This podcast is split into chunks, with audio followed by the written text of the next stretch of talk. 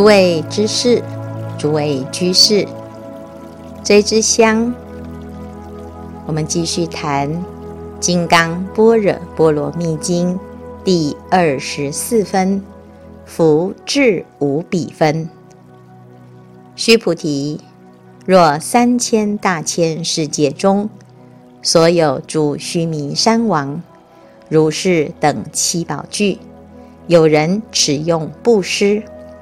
若人以此般若波罗蜜经乃至四句偈等受持读诵，为他人说，于前福德百分不及一，百千万亿分，乃至算数譬喻所不能及。须弥山是世界的中心，出水。有八万四千由旬，入水有八万四千由旬，这是这个世界中最高的山。这个三千大千世界，就有一百亿个小世界，每一个小世界有一个须弥山王，那么一个。三千大千世界，就有一百亿个须弥山王。这一分用须弥山王来譬喻，若有一个人以三千大千世界所有诸须弥山王那么多的金银琉璃、砗磲玛瑙、珊瑚、琥珀、珍珠等七宝堆积起来。像须弥山王那么高，那么多，乃至于三千大千世界中一百亿个须弥山王这么多的七宝，拿来布施所得到的福德，与受持读诵研究《金刚经》的持经功德相比较，或许你觉得这样子的福德已经。无量无边的多，但是佛陀说，跟持经的功德相比较，是百分不及一，百千万亿分，乃至算数譬喻所不能及，这是无法比较的。这个比较呢，其实很简单，就是有为法跟无为法的比较。三千大千世界，须弥山王多的七宝布施是有为功德。听经闻法，起悟心性，为人演说般若妙智慧，这是无为无漏的功德。有为的功德再多，都是有限的，远远不及无为法。的功德，这一分再一次强调悟的重要性。顺治皇帝出家赞僧时讲道：“来时糊涂，去时迷，空在人间走一回。未曾生我，谁是我？生我之时，我是谁？”长大成人，方是我；合眼朦胧，又是谁？人来到这个世间，赤裸裸的来，离开世间，两手空空而去。在这一生当中，我们以为自己得到了什么，最后却什么都带不走。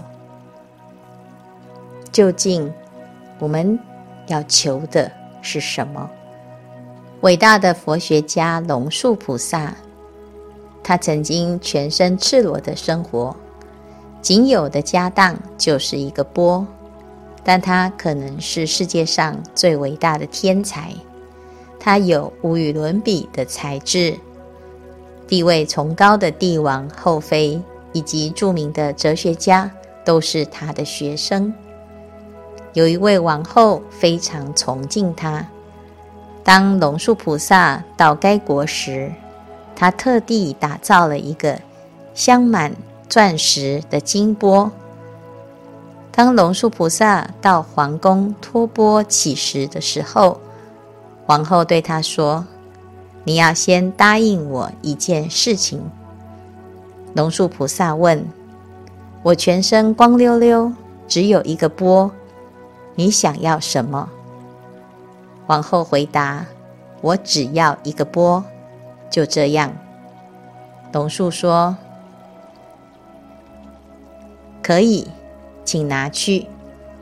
王后说：“还没完，我会拿东西跟你交换，请接受我供养的钵。”龙树菩萨说：“没问题，什么样的钵都行。”于是龙树菩萨接受了这个皇后送的钵，一路走回自己驻足的破庙。有个贼不敢相信自己眼前所见到的。一个全身赤裸又极为优美庄严的人，拖着一个金光闪闪的钵。他心想：这个钵和这个裸男有什么关系？他能够保有金钵多久？总有人会拿走的，我又何尝不可？于是他一路尾随着龙树。龙树走进破庙，那是一间。只剩下墙壁没有屋顶的寮房，整个庙都倾颓了。墙边有一扇窗，那个贼就躲在窗外。他知道佛教的僧人每天只吃一餐，于是想等他吃饱后小睡时就能下手了。这个时候最恰当。这破庙周围也没有半个人影。龙树菩萨吃饱饭后，随手把钵扔到贼所在的窗外。那个贼简直无法相信，吓得不知如何是好。怎么会有这种人？吃饱了就立刻把珍贵的钵给扔了，好像那是个毫无价值的东西，而且刚好就。丢在我的面前，于是他忍不住探头问龙树：“我可以进来问你吗？”龙树菩萨说：“为了引你进来，我才把钵往外扔的。进来吧，那个钵是你的，别担心，是我给你的，所以你不算小偷，那是给你的礼物。我这个穷人。”一无所有，只有这个钵。我也知道无法保有它太久，因为我必须睡觉，所以有人会拿走。你已经不嫌麻烦，从首都一路跟到这里。夏天的天气很热，请别拒绝我的礼物，收下吧。贼说。你真是一个怪人！你不晓得这个钵很珍贵吗？龙树菩萨说：“自从领悟了觉性之后，其余的都一文不值了。”贼盯着龙树说：“那请你送我更珍贵的礼物吧。如何领悟连金波都无法相比的觉性呢？”龙树说：“这个其实很简单。”贼说：“在这之前，让我先介绍我自己。我是个有名的贼。”龙树说：“谁不是呢？别理那些无关紧要的事。每个人都是贼，因为人人都光溜溜的出生，然后从别人那里。”偷得各种东西，每个人都是贼，因此我才全身赤裸的过活。不管你做什么都没有问题，只要记住，偷东西时也要保持觉知、警觉、关照。如果丧失关照，那就别偷。只有这一个简单的原则。贼说：“这太容易了，以后还能见到你吗？”龙树说：“我会待在这里两周，这期间你都可以来，不过要先去尝试我告诉你的方法。”就这样，贼尝试了两周，他发现保持觉知是世界上最难的事情。无论他是在皇宫行窃，还是去别人家里偷取金银财宝，只要想偷东西的当下，他就会立刻失去觉知。不过他严格遵守对龙树的承诺，所以最后什么也没有偷成。时刻保持觉知太难了。当他保持觉知时，心中偷窃的欲望就会消失。最后，他两手空空的去找龙叔，说：“我的生活全被你搅乱了，所以我无法偷任何东西。”龙叔说：“问题在你，不在我。你若想要重操旧业，那就把觉知丢了吧。”贼连忙。摆手，不，那些觉知的片刻很宝贵。我这辈子从没有这么自在、安详、宁静、喜乐，整个王国的财宝也比不上。贼哭着说：“现在我知道你说的话了，领悟觉性之后，其余的都一文不值。”我现在已经无法停止觉知的练习，我已经尝到一些甘露的滋味。我想你一定无时无刻都沉浸在这喜悦自在的甘露中。你能收我为徒，让我追随你学习吗？龙树说：“我确实无时不刻都处在觉知中。当初你尾随我时。”我就已经收你做弟子了。那时你想偷的是那个金钵，但我想的是怎么把你的心偷来。咱们的勾当竟然不谋而合。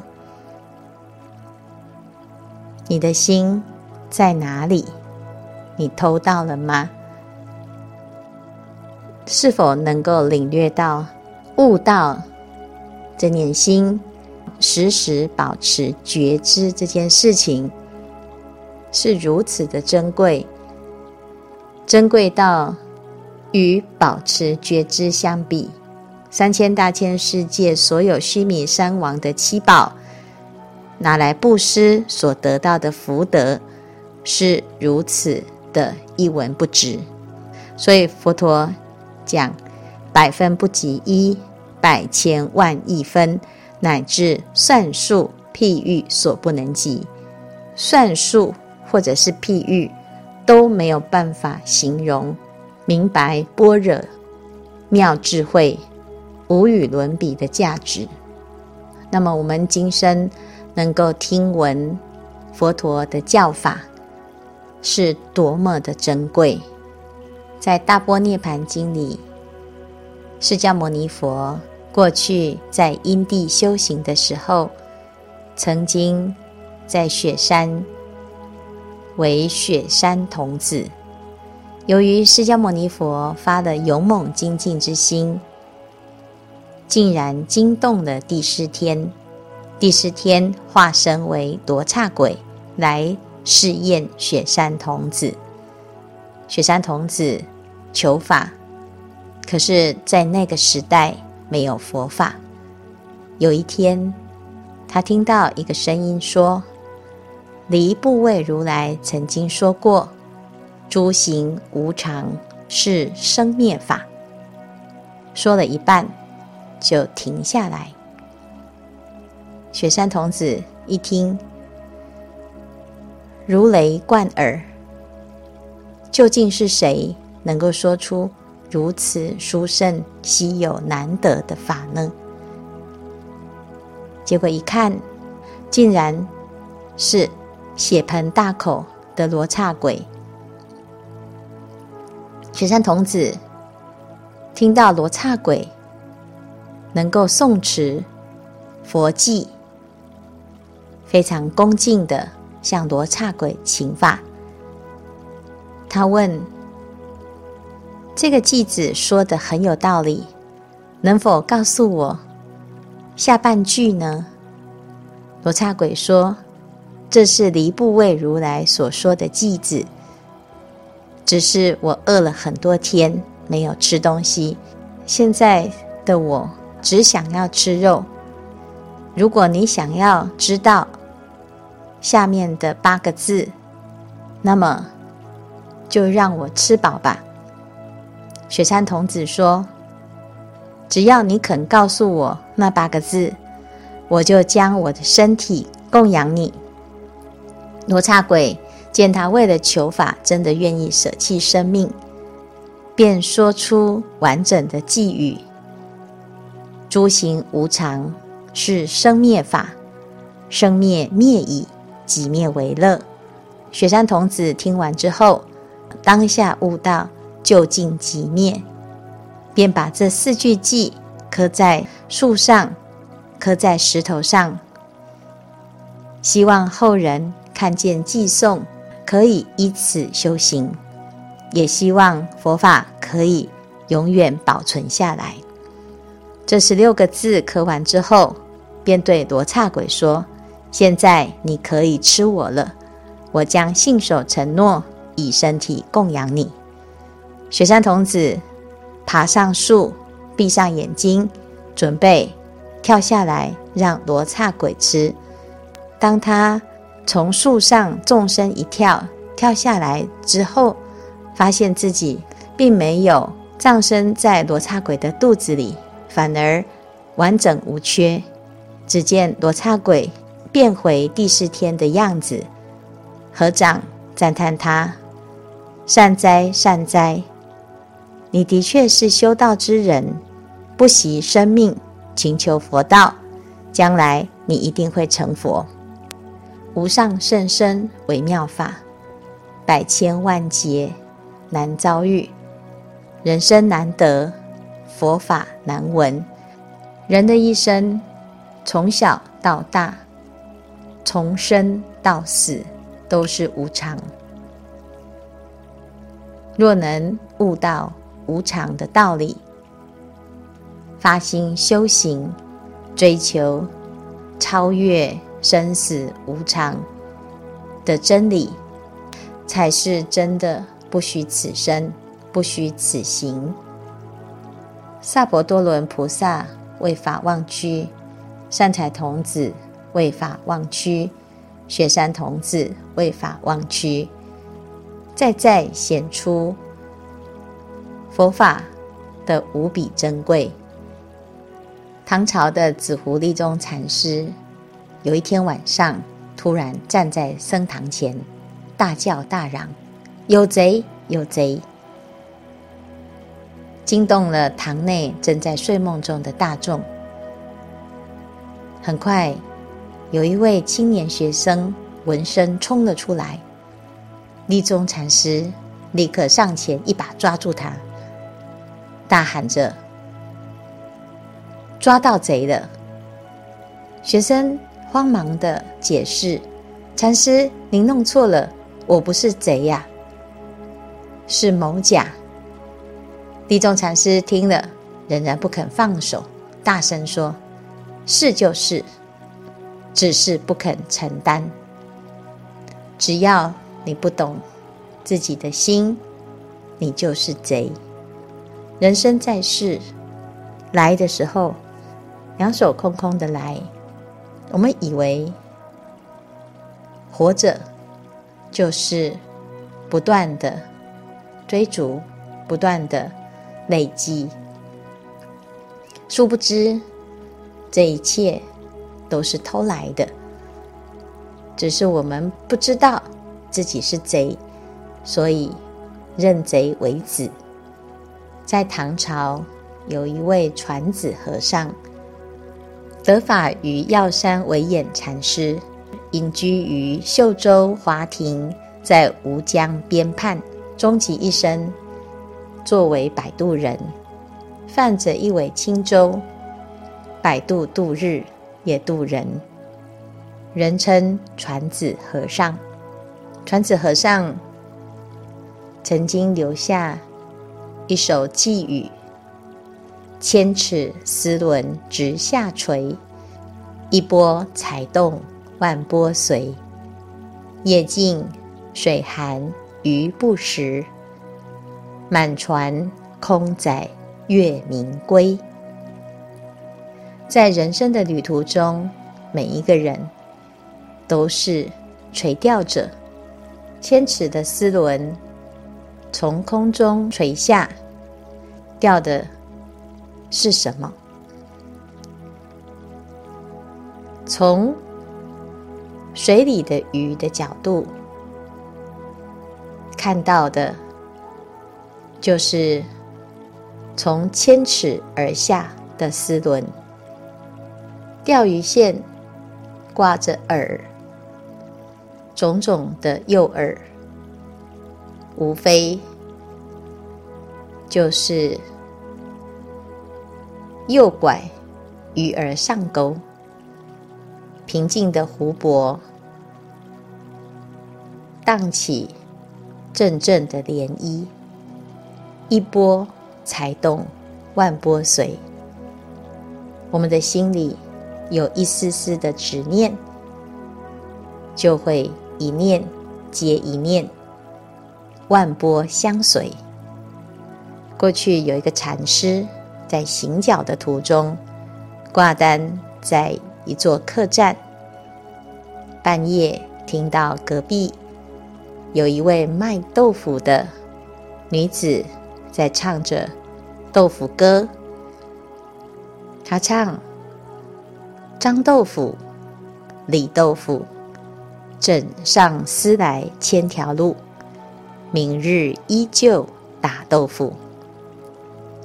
豆腐哥讲，张家卖豆腐，李家卖豆腐。不管是张家豆腐还是李家豆腐，每天想着的，就是我一板一板的豆腐卖出去，有钱了之后，自己去买豆子。买豆子来自己做豆腐，能够降低成本，获益更大，赚到更多的钱。买一块地，自己种豆子，扩展豆腐的事业。人手不够，就要请人；人多了，要成立公司，要管理，要规划，家大业大，无限的追逐，无限的扩张。最后，在豆腐事业中建立起自己的王国。可是，不管在枕上丝来千条路，已经成为豆腐王国中的国王了。眼睛一睁开，明天的太阳一升起，依旧还是那几板豆腐。女子唱着豆腐歌，感叹着。人生的无奈，禅师听完豆腐歌，体悟了所有的期待与计划，无非就是空花水月的妄想，终究要面对现实。传子和尚垂下了千尺丝纶，顺着丝纶垂下了名利财色的耳。一波才动，万波相随，就是等着鱼儿自动上钩。如果夜深了，水寒了，鱼儿不动了，那么不管它有千波万波，与亲何干呐、啊？所以。夜深水寒鱼不食，只要不上钩，只要如如不动，只要不被诱惑，一切的境界，就是百花丛里过，片叶不沾身。最终的结果看起来一无所获，却是收获满满。收获的是什么？满船空载月明归。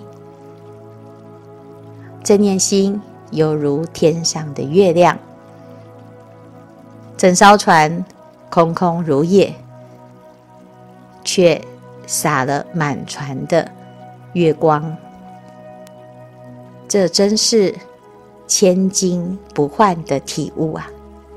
传子和尚的寄语，让我们摆脱了做贼的悲哀，不再。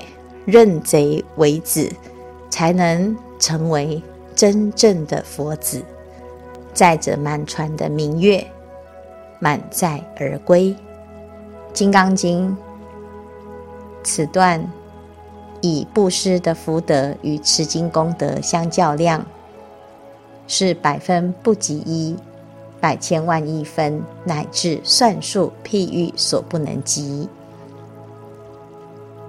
可知，我们能够坐在这个地方听经闻法，能够书写、受持、读诵，乃至于为人演说，都是无比的殊胜与无比的福报。